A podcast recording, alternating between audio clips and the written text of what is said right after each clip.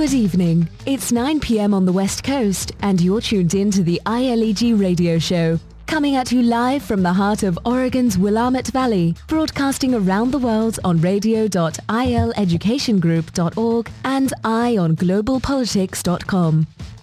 Here's your host for the next hour, Dr. Paul F.J. Aranyas.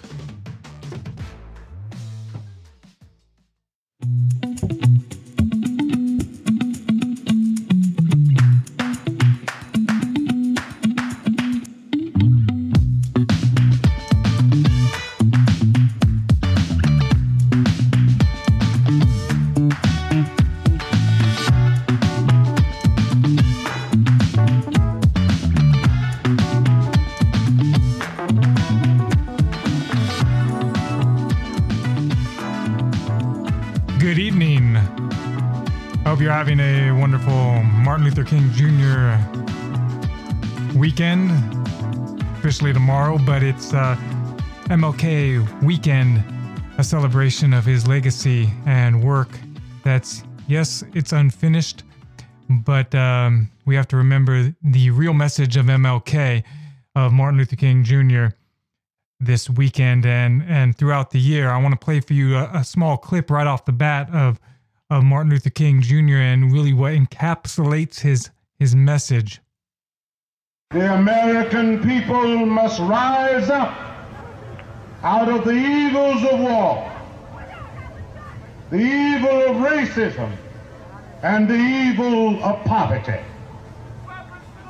But I am constantly reminded of the fact that the war in Vietnam is only a symptom of international militarism, racism, and imperialism, and an unworkable capitalism that makes the rich richer and the poor poorer. That's Martin Luther King Jr. with his Vietnam speech. And that's the message that is often shoved under the table when we when we get the sanitized version of MLK. We get the the the advocate for racial equality, but people often forget or they leave out in the mainstream media the real critique of militarism, of capitalism, of the gross economic inequality and and the real struggle for workers' rights and for the poor. He was uplifting the gospel message. And so we have to remember that, always remember that when we talk about Martin Luther King Jr., that he was very unpopular at the time. He was very unpopular with the mainstream in, in America as far as uh, poll numbers. It was around 70% unfavorable uh, toward Dr. King at the time because he was opposing Vietnam. He was supporting workers' rights. He before he died, he was marching with sanitation workers. He was uh, going to do that, and you know he was on the forefront of these three evils: the racism, the militarism, and the, and the poverty that he that he spoke often about. So that's something important to to always remember. As far as uh, workers' rights Let's turn to some current day labor news.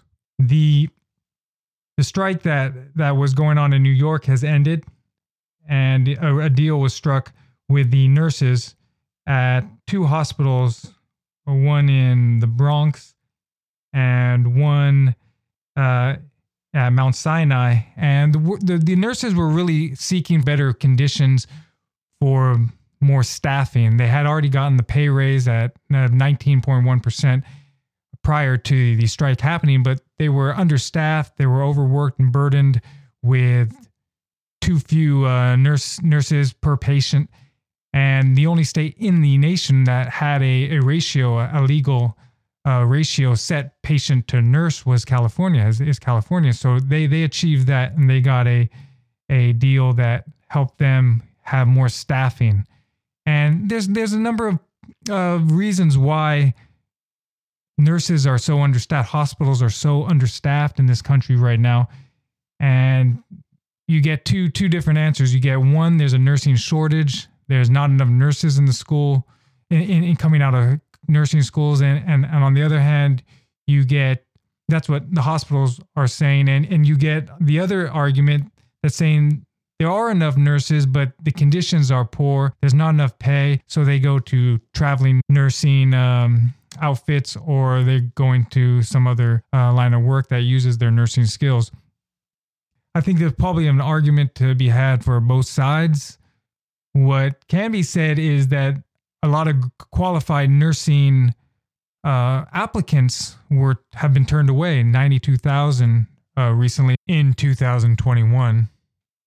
And that's because they don't have enough faculty, nursing faculty, uh, licensed uh, instructors to to oversee in the nursing schools. So they've turned away a lot of nursing applicants from the from from undergrad and from graduate nursing programs. That goes to funding. There's there's not enough funding for education. And like we're always talking about priorities, there's just not enough funding going to education, going to, to healthcare uh, priorities, uh, healthcare education.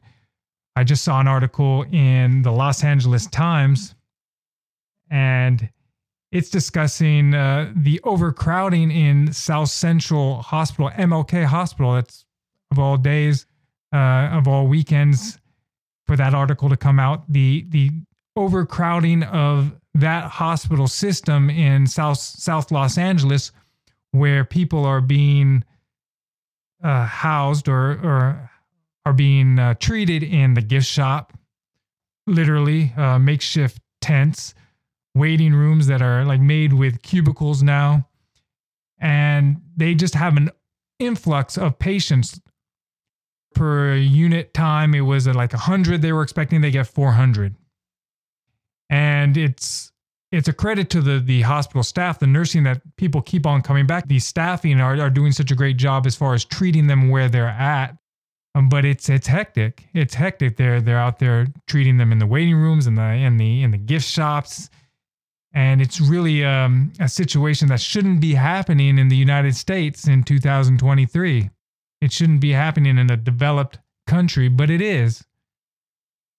And it's because of the mismatch mismatch priorities. I want to I want to switch to uh, an interesting thing that I saw coming out of North Carolina. And it's at North Carolina to get this right, North Carolina A&T, Agricultural and Technical University. It's a it's an HBCU, an historically black college and, or or university. And I don't know if you saw this, but an HBCU professor he sparked a social media debate. Uh, it raged across social media, according to BET.com for a dress code that he put on the syllabus.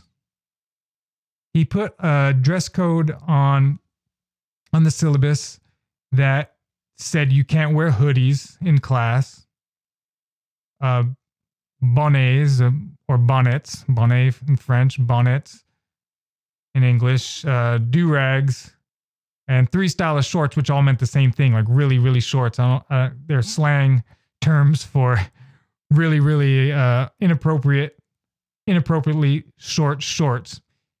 And he said, if you wear these this cloth- clothing to bed or to the nightclub, then don't wear it to class. And so basically he was he he had he had put in there business casual, business casual. It's a computer science course.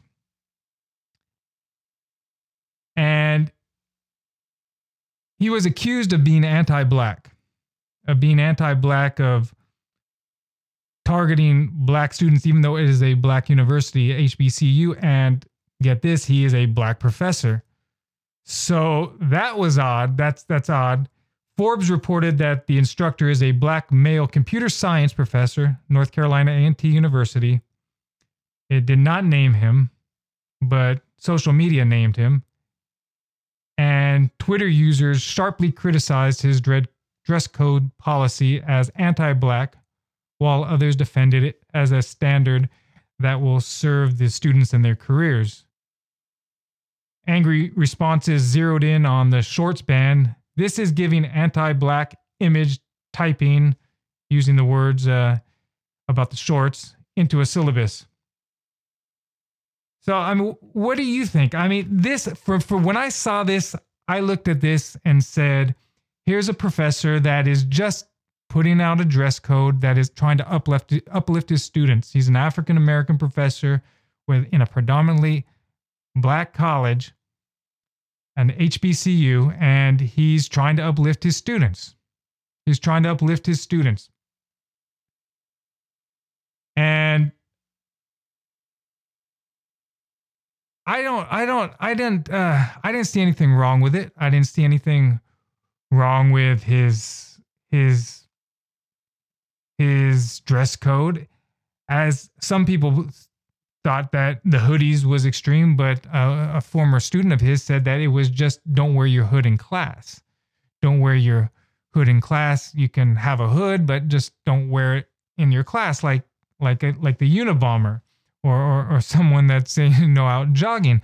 Have some decorum. Now, someone who's worked in computer science or programming and software development, having basically taught myself uh, to give to have flexibility in my career and worked as an enterprise software developer and worked in both a large company and a, a small company. I worked from home, so you you could wear whatever you want. But from what I've seen in the industry, first, not every software developer job is going to be having a, a lax dress code where you can wear hoodies, hoodies and, and sweatpants to work. Second of all, it's competitive out there people think that programming is in demand, but there are a lot of programmers out there and it is competitive and not everybody's Mark Zuckerberg or a computer science genius. So uplifting oneself to to have a, a business attire is is a good thing to get used to. So I, I think it's it's he's training his students to have a corporate uh, a business mentality because it's a computer science class and he wants them to be competitive. You don't want to go to school for four years, get a degree in computer science, and, and then not know how to uh, to get a job with in the field that that you want.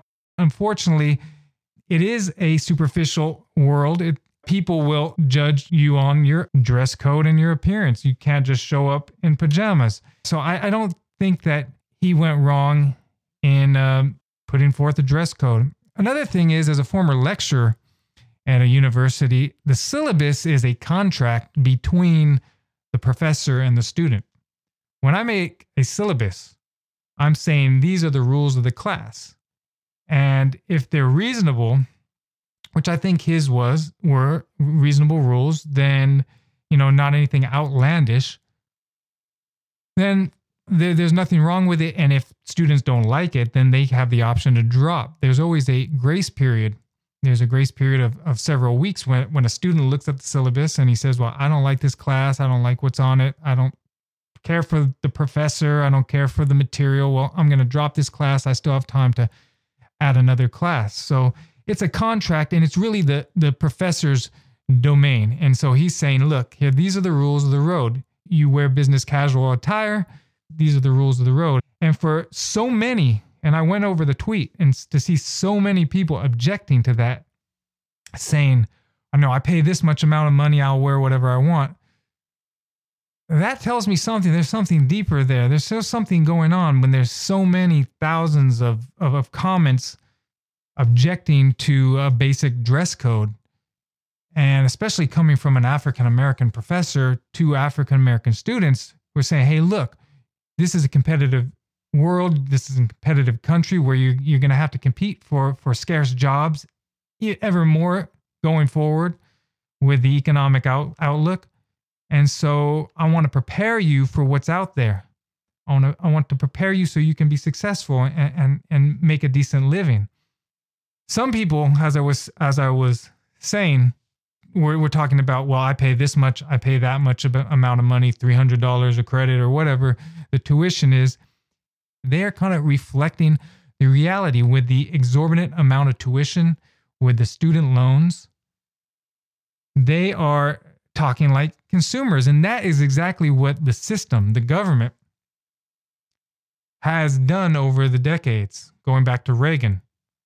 They've turned education into a consumer affair. It's not about a public service where education is providing a public service for society. We're going to educate you, we're going to groom you, fill your head with knowledge, with the tools to to get get employment, but also to be a functioning citizen and a, and a critical thinking citizen in this society, so you can make the society better.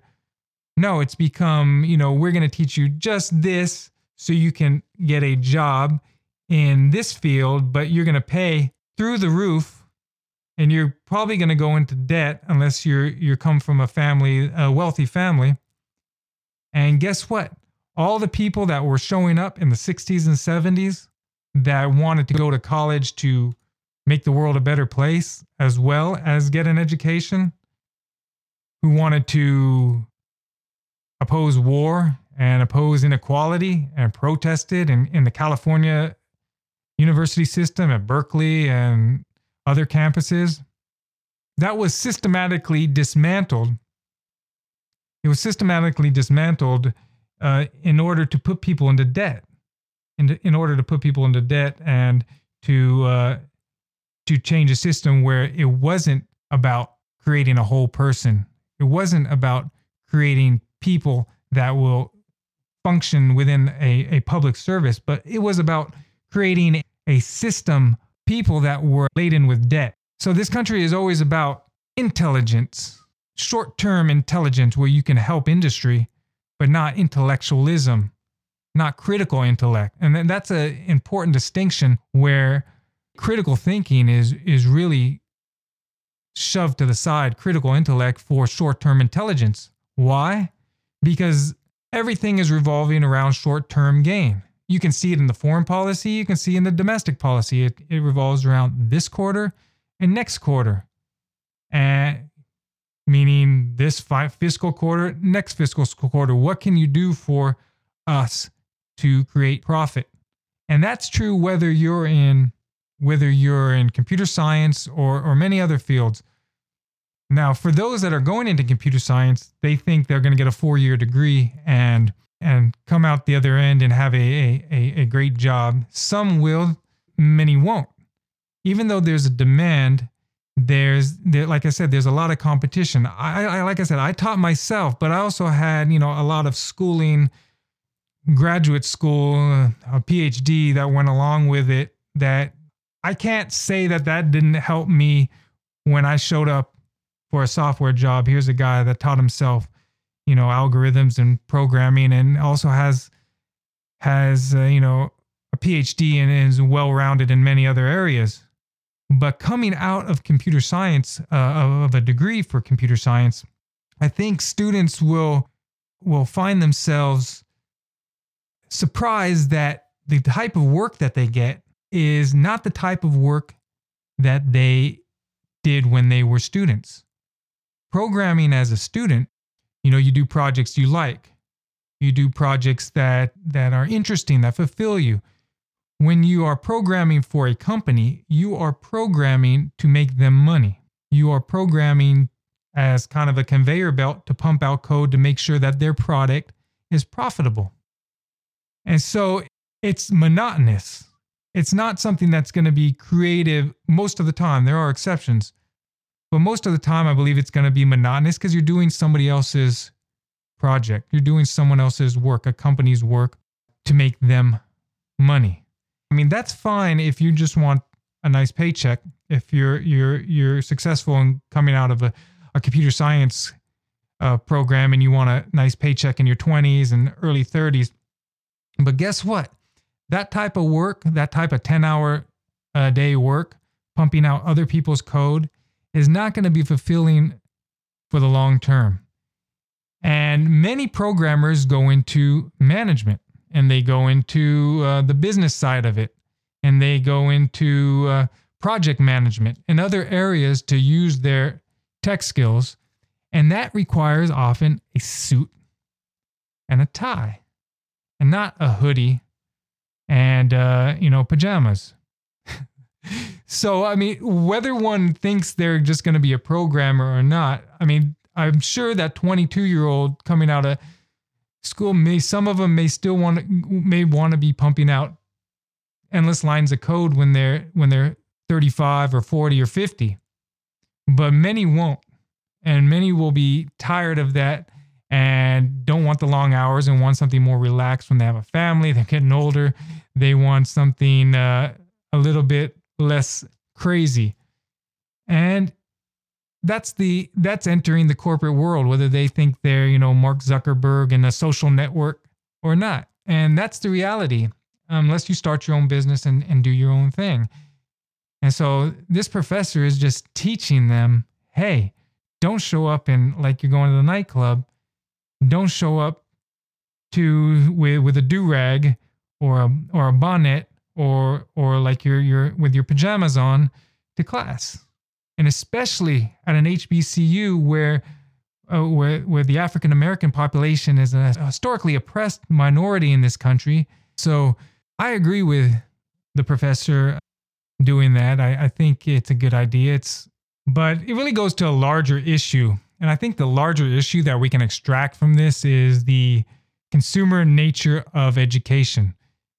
And the blame really goes on to the system that has put these exorbitant tuition prices on education and saddled people with a lot of debt, with tens of thousands, sometimes hundreds of thousands for medical school or law school dollars of debt. And now uh, President Biden had put forth his plan to cut down some of that debt to limit like 10 or 20,000 in some cases dollars uh, of, of debt forgive that for for certain people with federal loans but it's currently tied up with the US Supreme Court six republican led states uh, and two student loan debtors have brought these two legal challenges for President Biden's uh, $400 billion debt relief plan, which promised to provide uh, 20,000, as I said, $20,000 in, in debt forgiveness to 40, more than 40 million Americans with federal college loans. The United States has $1.75 trillion of student debt. It roughly uh, amounts to about 7.5% of the country's GDP. It wasn't always this way. David A. Love, a faculty member in journalism at Rutgers University, wrote an article published in the Washington Post December 29, 2022, entitled America's Student Loan Crisis Stems from a War on Education as a Public Good. And this article details the historical background of how we got here. I encourage you to check it out. Tuition used to be free or nearly free and very affordable before the 1960s. During the 1960s, the government funding for these institutions began to decrease, to fall in, in, a, in a significant way, uh, resulting in the current system that we have. And it came about when conservatives waged an ideological war against uh, publicly funded colleges and universities that had become really a place for social activism that we saw during the 60s against the Vietnam War and, and for other causes. Yeah, free and low cost college was normalized when Lincoln, Abraham Lincoln, signed the Morrill Act of 1862, which provided land grants for states to establish public colleges and universities. And then, of course, you had the GI Bill after World War II that gave free uh, covered tuition and expenses for veterans for college or trade school.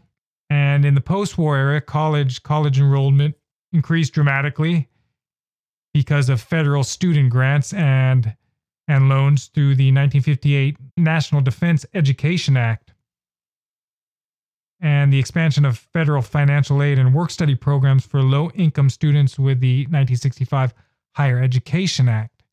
So there was a, there was a lot of, there's a lot of history there of having education as a public service providing free or low cost education. But that changed in the 1960s as a result of the, the civil rights movement going on to the campuses. And student activists demanded more equitable environments and more students of color being admitted, and affirmative action policies came into being. And the overwhelmingly white white uh, student bodies began to transform. So conservatives responded by cutting funds for public education. And this affected working class and, and low income people. And Ronald Reagan, as governor of California, really made this uh, uh, a central part of his. He was central in, in this whole process of cutting, cutting funding to the University of California system. And he and for the first time, in, in-state students paid tuition as well as fees, and education became a political issue. It, be, it left the realm of being a public service and it became a political issue. The free speech movement was formed on the UC Berkeley campus, uh, challenged campus policies against uh, political protest and free speech. The student movement was later motivated by the Vietnam War, as I said. You had Malcolm X's assassination. Uh, you had the Black Panthers in Oakland, and you had San Francisco State staging a the longest strike in 1968, leading to the birth of an ethnic studies program. So you you you you really start to see education diversify and affirmative action, which is now being challenged, admissions policies in the in the Supreme Court. But you really saw campuses start to reflect a more diverse student body, and with that came the pushback. With the activism and the diversity came the pushback when student bodies became more reflective of of of societies around them and you had ethnic studies and you had uh, more more people of color in, in at universities going to college then they said well let's we don't want we want to eliminate or make it more difficult for this to flourish and so we'll fight back through the purse we'll put these people into debt low income, even though there's a lot of poor whites that that get saddled with debt. And we will will squelch this. We'll squelch this. Uh, people will be so worried about their pocketbooks, their debt, that they won't have time to protest and think about the world and think about, you know, creating a better world of free speech or equality or the the gross economic inequality or or the wars overseas. It'll just be limited, but this won't be. We'll have we won't have this the 1960s repeated. And by and large, they were successful in, in creating student apathy. Not everywhere, because you know I was a student activist when I was in college, and we held protests, and I organized protests, and there were protests against the Iraq War and against the Israeli occupation of the Palestinians and the war in Afghanistan and for farm workers. I was extremely active, went to school, was an activist full time. But, you know, that's that's more of the exception. That's not the the masses of students. Uh, and I and I've seen that as an educator. It's it's not the masses of students. You know, there there are other factors with that, but that is a big factor. They they made college into something of a consumer affair where the student is paying a lot of money or going to debt and this is a consumer transaction and they're the customer and this leads all back this all leads back to hey when a professor puts something that I don't like the customer is always right and that's why you see thousands I believe that's one of the reasons why you see thousands of, of comments complaining about a professor at an HBCU, an African American professor, to a predominantly African American student body, giving a simple dress code to help their students, to uplift the students. And you see students pushing back, saying, Hey, I'm the customer. The customer is always right.